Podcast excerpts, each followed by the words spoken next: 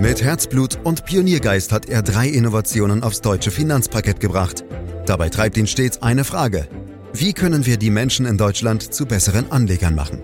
Karl Matthäus Schmidt, Vorstandsvorsitzender der Quirin Privatbank und Gründer der digitalen Geldanlage Quirion. Freuen Sie sich auf Klug anlegen, den Podcast zur Geldanlage. Schneller, höher, weiter. Das ist eine Philosophie, die uns an vielen Orten begegnet, selbstverständlich auch an der Börse.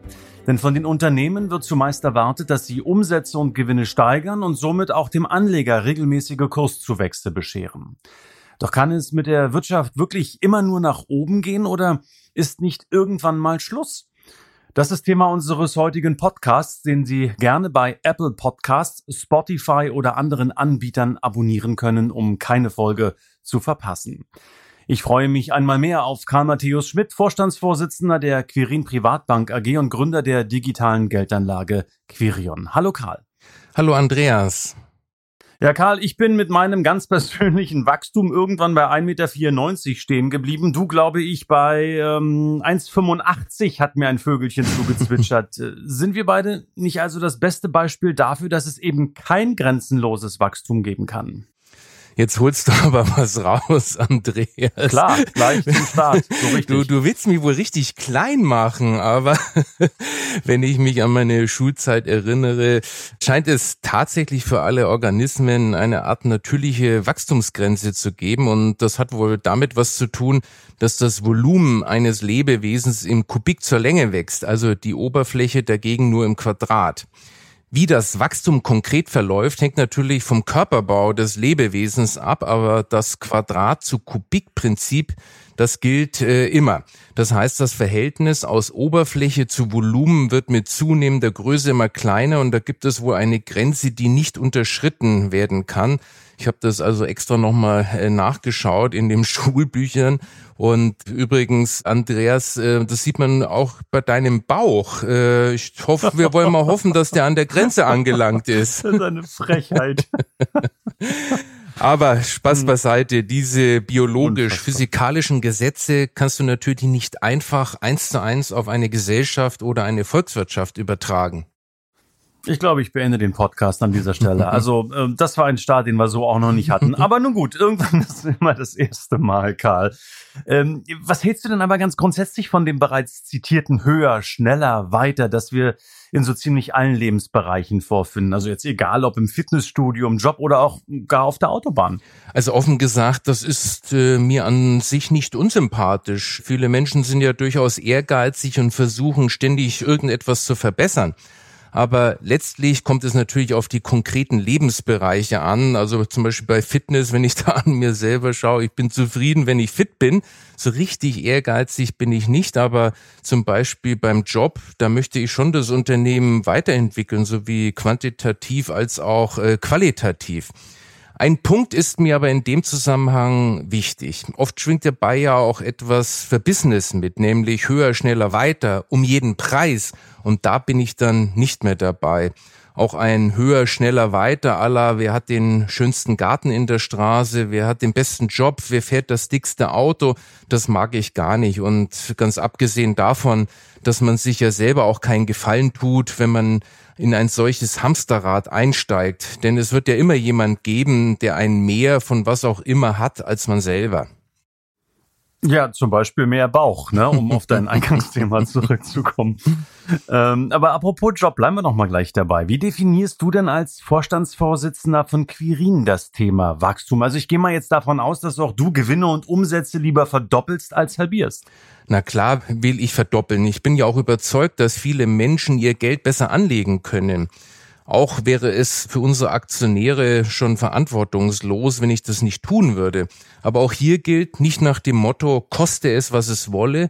Es gibt ja durchaus Fälle, in denen sich Unternehmen gesund schrumpfen, was ja übrigens auch leider oft mit Arbeitsplatzverlusten einhergeht. Ich selber strebe mit Query natürlich Wachstum an, aber eben ein gesundes, was zum Beispiel auch den Umgang mit unseren Mitarbeiterinnen und Mitarbeitern, aber natürlich auch der Umwelt betrifft. Und gesundes Wachstum bedeutet für mich auch, dass es möglichst stetig ist. Und dafür arbeiten wir kontinuierlich an den Verbesserungen unserer Services und unserer Produkte. Und weil ich schon ein bisschen stolz bin, muss ich das einfach erwähnen, Andreas. Wir sind nämlich auch wieder Sieger bei der Stiftung Warentest geworden mit Quirion bei der besten digitalen Geldanlage. Ja, klingt gut. Glückwunsch, Karl, dazu dir und äh, deinem Team. Ähm, wird sicherlich helfen, weiterzuwachsen mit Quirin. Apropos aber ressourcenschonendes Wachstum. Das ist sicher ein honoriger Ansatz, aber mal Hand aufs Herz. Tickt denn so auch die Weltwirtschaft? Also leben das die Unternehmen wirklich? Sicher nicht flächendeckend, Andreas. Das wäre auch echt zu schön, um wahr zu sein. Aber schau dich in der Gesellschaft und in der Wirtschaft um. Der Druck, nachhaltig zu wachsen, steigt überall. Und zwar sowohl im Sinne der Umwelt, aber auch hinsichtlich sozialer Aspekten. Und ich glaube, dass sich das noch erheblich verstärken wird. Da will ich nachhaken, Karl, mit folgender These. Wenn ein Unternehmen nicht immer weiter kräftig wächst, also höher, schneller, weiter, wird es irgendwann von der stetig wachsenden Konkurrenz geschluckt, weil die eben weiter vorangehen. Also gibt es da vielleicht nicht einen faktischen Zwang zum Wachstum? Was hältst du von dieser Überlegung? Ja, es kommt darauf an, wie du das meinst, Andreas. Wenn Schlucken heißt, dass man von der Bildfläche verschwindet, sprich aus dem Markt gedrängt wird, dann hast du da schon recht. In der Hinsicht gibt es eindeutig einen gewissen Wachstumszwang. Rein intuitiv klingt das natürlich erstmal nicht schön, aber Wachstum hat ja auch was Gutes und da sind wir wieder bei den angesprochenen Mehrwerten. Nur der Unternehmer, der ein überzeugendes Angebot hat und Kundenbedürfnisse besser bedient als andere, muss sich um sein Firmenwachstum keine Sorgen machen und wird auf Dauer auch erfolgreich sein. Immer vorausgesetzt, dass er innovativ bleibt und seinen Vorsprung zur Konkurrenz behaupten kann und am besten noch ausbauen kann. Abgesehen von konjunkturschwachen Phasen sollte sich jeder Firmenlenker ernsthaft Sorgen machen, wenn sein Unternehmen längere Zeit schrumpft. Wenn du aber mit von der Konkurrenz geschluckt werden eine klassische Übernahme meinst, dann stimme ich deiner These nicht unbedingt zu. Man wird als Unternehmen nicht zwangsläufig geschluckt, weil man nicht stark genug wächst, sondern vor allem dann, wenn man ein Profitabilitätsproblem hat. Nimm den deutschen Mittelstand. Das Gros dieser Unternehmen möchte selbstständig bleiben und die Eigentümer denken nicht einmal daran, ihr Unternehmen zu verkaufen. Wenn deine These im Sinne von Unternehmensübernahmen stimmen würde, dann gäbe es in Deutschland nur ein paar Dutzend Firmen, die den Markt unter sich aufteilen würden. Abgesehen davon, dass bei Übernahmen auch das Kartellamt noch ein Wörtchen mitzureden hat. Na, dann kommen wir doch mal zu der alles entscheidenden Frage, wie ich finde, dieses Podcasts. Kann die Wirtschaft ewig wachsen? Andreas, diese Frage ist ein echt dickes Brett und sie treibt auch viele unserer Kunden um. Wir führen immer wieder Diskussionen, die genau darum kreisen. Die Frage, ob es mit der Weltwirtschaft unbegrenzt immer nur aufwärts gehen kann, ist ja auch absolut berechtigt. Vor allem reflektierte Menschen beschäftigen sich damit und fragen sich, ob nicht irgendwann ein Punkt erreicht ist, an dem keine Steigerung mehr möglich ist oder ob die Wirtschaftsleistung vielleicht sogar überhaupt nicht mehr gesteigert werden sollte, vor allem weil die Umwelt ansonsten zu stark belastet wird. Meine Erfahrung ist, dass diese Menschen deine Frage daher spontan mit einem Nein beantworten würden. Ich glaube aber, dass sie das deshalb tun, weil sie eine zu enge und rein quantitative Vorstellung von Wachstum haben. Ich selber sehe das aber etwas anders. Für mich ist Wachstum letztlich nichts anderes als die ökonomische Konsequenz der Tatsache, dass die Menschen sich permanent verändern wollen.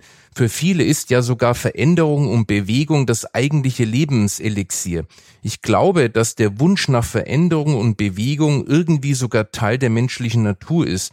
Auch wenn es dem Zeitgeist und vielleicht auch mancher Intuition widerspricht, würde ich deine Frage daher mit Ja beantworten. Die Wirtschaft kann und sollte auch ewig wachsen. Dabei setze ich allerdings einen erweiterten Wachstumsbegriff voraus, der nicht nur quantitativ ist, sondern insbesondere auch qualitatives Wachstum zulässt. Also eben nicht nur immer mehr, mehr, mehr. Äh, nur damit ich richtig verstehe. Du bist also der Meinung, dass qualitatives Wachstum unbegrenzt möglich ist, rein quantitatives Wachstum aber an seine Grenzen kommt. Äh, sollten wir es deshalb nicht vielleicht sogar mal damit versuchen, uns bewusst einzuschränken, also eine Art Wachstumsstopp für die Weltwirtschaft anzustreben? Also Andreas, ich fürchte, ganz so einfach geht das nicht. Erstens, wo ziehst du die Grenze zwischen qualitativen und quantitativen Wachstum? In der Realität sind beide eng verflochten und im ausgewiesenen realen Bruttoinlandsprodukt Wachstum, also BIP-Wachstum, steckt beides drinnen. Und das kann man nicht einfach so voneinander abgrenzen. Ein ganz anderer Aspekt sind die Entwicklungs- und Schwellenländer. Die müssen auf absehbare Zeit nach wie vor in erster Linie quantitativ wachsen.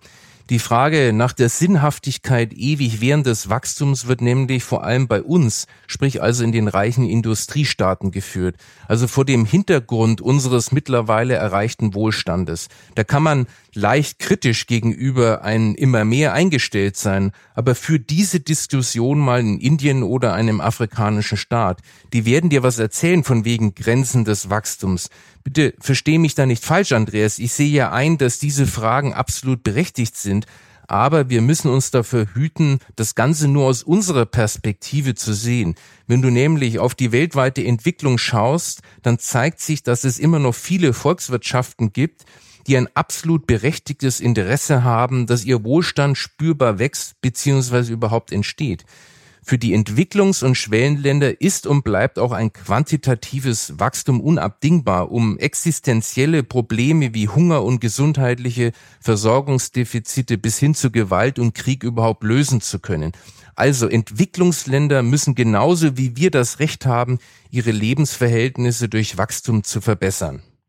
Das ist jetzt ganz spannend, dass du das so ansprichst, Karl. Äh, Habe ich so noch gar nicht gesehen und klingt so ein bisschen auch nach Selbstläufer. Aber äh, sag mal, das Wachstum in den Schwellenländern hat doch auch seine deutlichen Schattenseiten. Also Stichwort Umwelt und Nachhaltigkeit beispielsweise.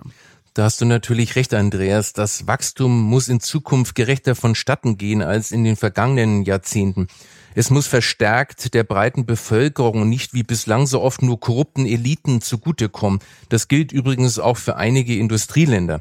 Es muss sich noch vieles ändern, damit auch wirklich alle Gesellschaftsschichten profitieren. Aber ohne wirtschaftliches Wachstum wird es auf keinen Fall funktionieren. Das zeigt auch ein Blick auf das, was schon in den letzten Jahrzehnten in den Entwicklungsländern erreicht wurde. Zum Beispiel bei der Alphabetisierung, Wasser- und Nahrungsversorgung oder auch bei der Kindersterblichkeit. Und zwar nicht nur, aber vor allem durch wirtschaftliches Wachstum, das in vielen Schwellenländern in den letzten Jahrzehnten ja erheblich war.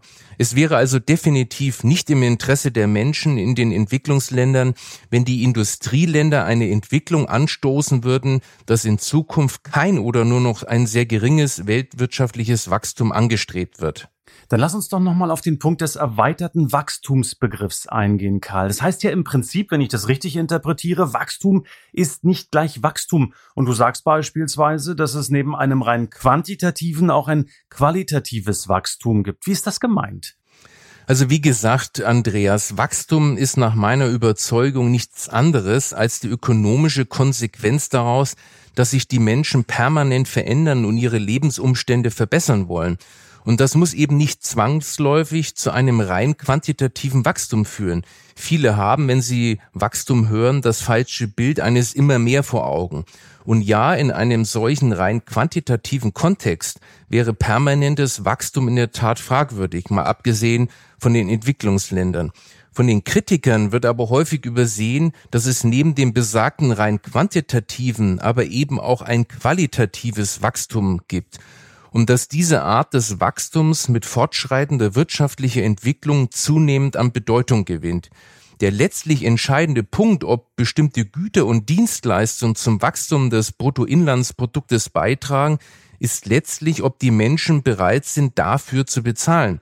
Selbst wenn es extrem gesagt ein reines Gefühl wäre, für das sie bereit sind zu bezahlen, also ohne jegliche Ware, dann würde das ja auch ins BIP eingerechnet werden. Und genau das ist der Grund, warum im offiziell gemessenen BIP-Wachstum dem ja immer mit Preisen bewertete Güter und Dienstleistungen zugrunde liegen, qualitative Aspekte unter Umständen sogar eine sehr große Rolle spielen können.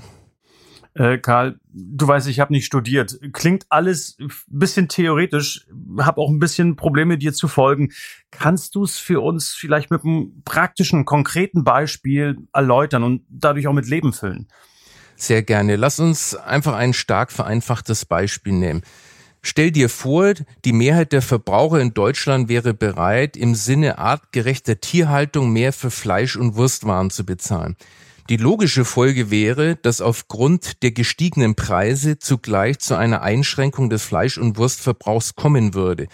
Wenn wir weiter annehmen, was nicht unrealistisch ist, dass der prozentuale Preisanstieg größer ist als der prozentuale Rückgang der Nachfrage, dann wirkt sich das Ganze trotz rückläufiger Fleischproduktion positiv auf das BIP-Wachstum aus. Denn für die Auswirkungen auf das BIP-Wachstum ist eben nicht nur der Mengeneffekt, sondern auch der relative Preiseffekt ausschlaggebend. Und wenn letzterer den Produktionsrückgang überkompensiert, dann ist das daraus resultierende Wirtschaftswachstum rein qualitativer Natur. Um das vielleicht nochmal wirklich ganz einfach zu machen. Wenn nur noch sieben qualitativ hochwertige Schnitzel verkauft werden, Andreas, statt zehn minderwertige, und weil die sieben guten teurer verkauft werden als die zehn schlechten, dann steigt eben das BIP und das nennt man dann qualitatives Wachstum. Und im Zuge dieses qualitativen Wachstums wird dann auch noch eine erhebliche Verbesserung des Tierwohls erreicht und nebenbei kommt es auch zu einer gesünderen Ernährung der Verbraucher. Andreas, das Beispiel ist stark vereinfacht, weil ja auch das BIP-Wachstum in der Regel real, also inflationsbereinigt gemessen wird, müsste man jetzt noch die allgemeine Inflation berücksichtigen. Aber im Prinzip funktioniert es genau so. Äh, ja, aber Karl, äh, das verstehe ich schon. Äh, aber zehn äh, minderwertige Schnitzel sind ja nicht schön und gut, aber so ist es nun mal. Und sieben höherwertige Schnitzel, das kann sich doch der ein oder andere gar nicht leisten und erst recht nicht in den Schwellenländern. Also das bedeutet doch, es wird alles teurer und äh, damit ähm, sind ja bestimmte Menschen, bestimmte Länder, bestimmte Bevölkerungsgruppen außen vor. Andreas, nun müssen wir also doch in die Details der Wachstumsberechnung einsteigen. Wachstum ist nicht zwangsläufig mit breit angelegter Inflation verbunden. Das wirklich relevante BIP-Wachstum ist ja ganz bewusst inflationsbereinigt, also sogenanntes reales Wachstum. Und die Entwicklungsländer sind bisher nicht nur nominell stark gewachsen, sondern eben auch real. Und wie gesagt, müssen sie das auch weiterhin, denn nur reales Wachstum führt letztlich auch zu im Schnitt höherem Einkommen bzw. zu mehr Wohlstand. Und du darfst auch nicht vergessen, dass Fortschritt und Innovationen in der Regel auch dazu führen, dass Produkte und Dienstleistungen günstiger werden. Da sind wir zwar wieder bei Entwicklungen, die durch Massenproduktion ermöglicht werden und damit sind wir wieder bei quantitativem Wachstum. Und dann haben die Entwicklungsländer das gleiche Recht, wie wir das eben auch hatten. Mhm. Ähm, wir haben es vorhin schon kurz angerissen, Karl. Äh, in, in dieses ganze Wachstumsthema mischt sich mit großer Macht der Megatrend Nachhaltigkeit rein. Aber muss man da nicht noch ein bisschen skeptischer sein? Also passt das wirklich zusammen? Kann man auch nachhaltig immer weiter wachsen? Andreas, das ist ja mittlerweile nur noch bedingt eine Frage des Könnens. Im Prinzip müssen wir es. Und ich bin optimistisch, dass uns auch das gelingt.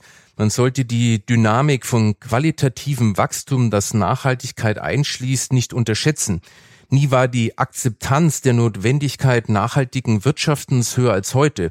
Von daher bin ich überzeugt, dass die Weltwirtschaft künftig immer stärker von neuen ressourceschonenden Wachstumsmodellen durchzogen wird, was wiederum zu einem BIP-Wachstum eben führt. Auch wenn der Weg dahin sicher nicht einfach ist, so wird er doch mittlerweile klar eingeschlagen. Trotzdem sehe ich noch erhebliches Steigerungspotenzial für qualitatives Wachstum. Insgesamt könnte sich die Nachhaltigkeit und damit qualitatives Wachstum zu einem der größten Wirtschaftsfaktoren überhaupt entwickeln und dabei auch sehr viele Arbeitsplätze schaffen. Was mich auch positiv stimmt, ist, dass die Menschheit bereits viele große Probleme gelöst hat und viele Start-ups tummeln sich im nachhaltigen Bereich und ich bin überzeugt, dass durch Innovationen viele Themen und Probleme eben auch gelöst werden können. Äh, ich will dir passend dazu mal ein Zitat des amerikanischen Ökonomen und Management-Vordenkers Peter Drucker überreichen. Er sagt, jedes ungelöste gesellschaftliche oder globale Problem ist nichts anderes als eine große unentdeckte Marktchance. Und ich denke, das ließe sich ja durchaus auch auf Nachhaltigkeit ummünzen. Also trifft das deinen Geschmack, Karl? Ja klar, das gefällt mir schon gut, weil das genau unsere Idee entspricht, dass der Markt in vielen Fällen der beste Problemlöser ist, auch im Sinne der Nachhaltigkeit eben. Man darf aber auch nicht übertreiben und alles in jedes völlig unreflektiert dem Markt zuschieben. Dies war, wie du weißt, eine Zeit lang eine Mode mit dem Stichwort Neoliberalismus war aber in der extremen Form, wie es manchmal propagiert wurde, von der Volkswirtschaftslehre nie gedeckt. Kein ernsthafter Ökonom hat jemals behauptet, dass eine Marktwirtschaft ohne regulierenden Staat funktioniert. Das tut sie definitiv nicht. Die entscheidende Frage ist die nach dem Umfang der Regulierung. Hier gibt es eindeutig Tendenzen, zu sehr zu überziehen. Also auch wenn ich nicht der größte Fan von Regulierungen bin, weil wir hierzulande eben immer den Hang haben, es zu übertreiben, ist es an manchen Stellen definitiv notwendig. Wir dürfen eben den unternehmerischen Geist damit nicht ersticken. Was bedeutet all das jetzt am Ende für die Renditeperspektiven der Kapitalmärkte, Karl? Etwas sehr Positives, Andreas. Lass mich zunächst nochmal zusammenfassen, warum ich an fortwährendes Wachstum glaube. Vor allem der Aspekt des qualitativen Wachstums macht deutlich, dass Wirtschaftswachstum letztlich nichts anderes ist als die ökonomische Konsequenz des permanenten Strebens der Menschen nach Veränderung, nach Verbesserung ihrer Lebensumstände. Dabei wird in einem beispiellosen Umfang Kreativität und Erfindungsreichtums freigesetzt. Und das führt zu einer Fülle von Innovationen. So gesehen ist Wachstum nichts anderes als Ausdruck der menschlichen Natur. Oder anders gesagt, Wirtschaftswachstum kann gar nicht begrenzt werden, solange der Mensch forscht und entwickelt. Für die Renditeperspektiven von Anlagen am Kapital und speziell am Aktienmarkt ist das aufgrund eines elementaren Zusammenhangs eine gute Nachricht. Er besteht zwischen der Wertentwicklung der globalen Aktienmärkte insgesamt und dem weltwirtschaftlichen Wachstum. Das BIP-Wachstum ist quasi der Trendfaktor, an dessen Entwicklung sich die Gesamtheit der Aktienkurse letztlich ausrichtet. Zwar schwanken sie mehr oder weniger heftig um diesen Trendfaktor herum, letztlich jedoch sind die Kurse nach oben gerichtet, weil auch die Wirtschaft beständig wächst. Ob quantitativ oder qualitativ ist den Märkten egal. Das zeigen alle einschlägigen Kurszeitreihen der letzten 100 Jahre. Wie findet sich das jetzt alles ähm, bei euren Anlagekonzepten wieder, Karl? Wer möglichst breit gestreut in den weltweiten Aktienmarkt investiert, der investiert letzten Endes langfristig in nichts anderes als die Entwicklung der Weltwirtschaft. Und da die Weltwirtschaft langfristig beständig wächst, ergeben sich für den einen so positionierten Anleger langfristig immer auch auskömmliche Renditen. Von daher ist eine international breit gestreute Aktienanlage ein elementarer Bestandteil unserer Anlagestrategie.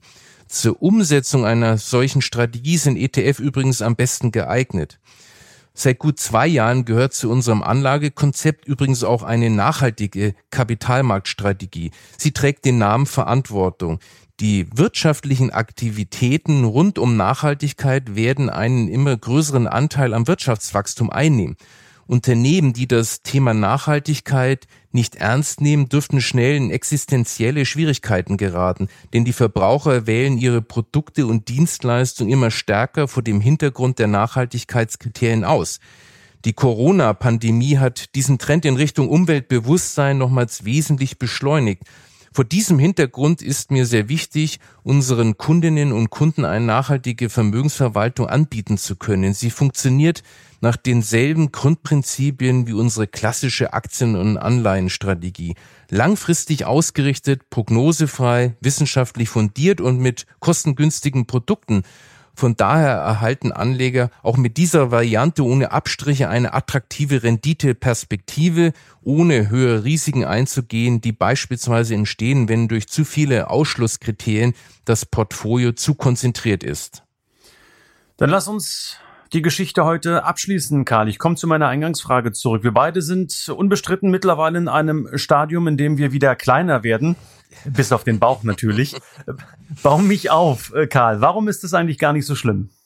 Naja, wir können uns ja jetzt gar nicht aussuchen, ob wir älter werden und vielleicht im Körpermaß etwas schrumpfen. Ich finde es auch gar nicht so tragisch.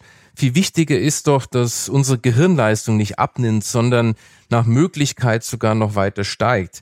Und im Übrigen, denke immer dran, im Alter kommt die Weisheit und das wünsche ich uns auch beiden, auch wenn der Weg dann für den einen oder anderen von uns beiden vielleicht noch ein bisschen weit ist.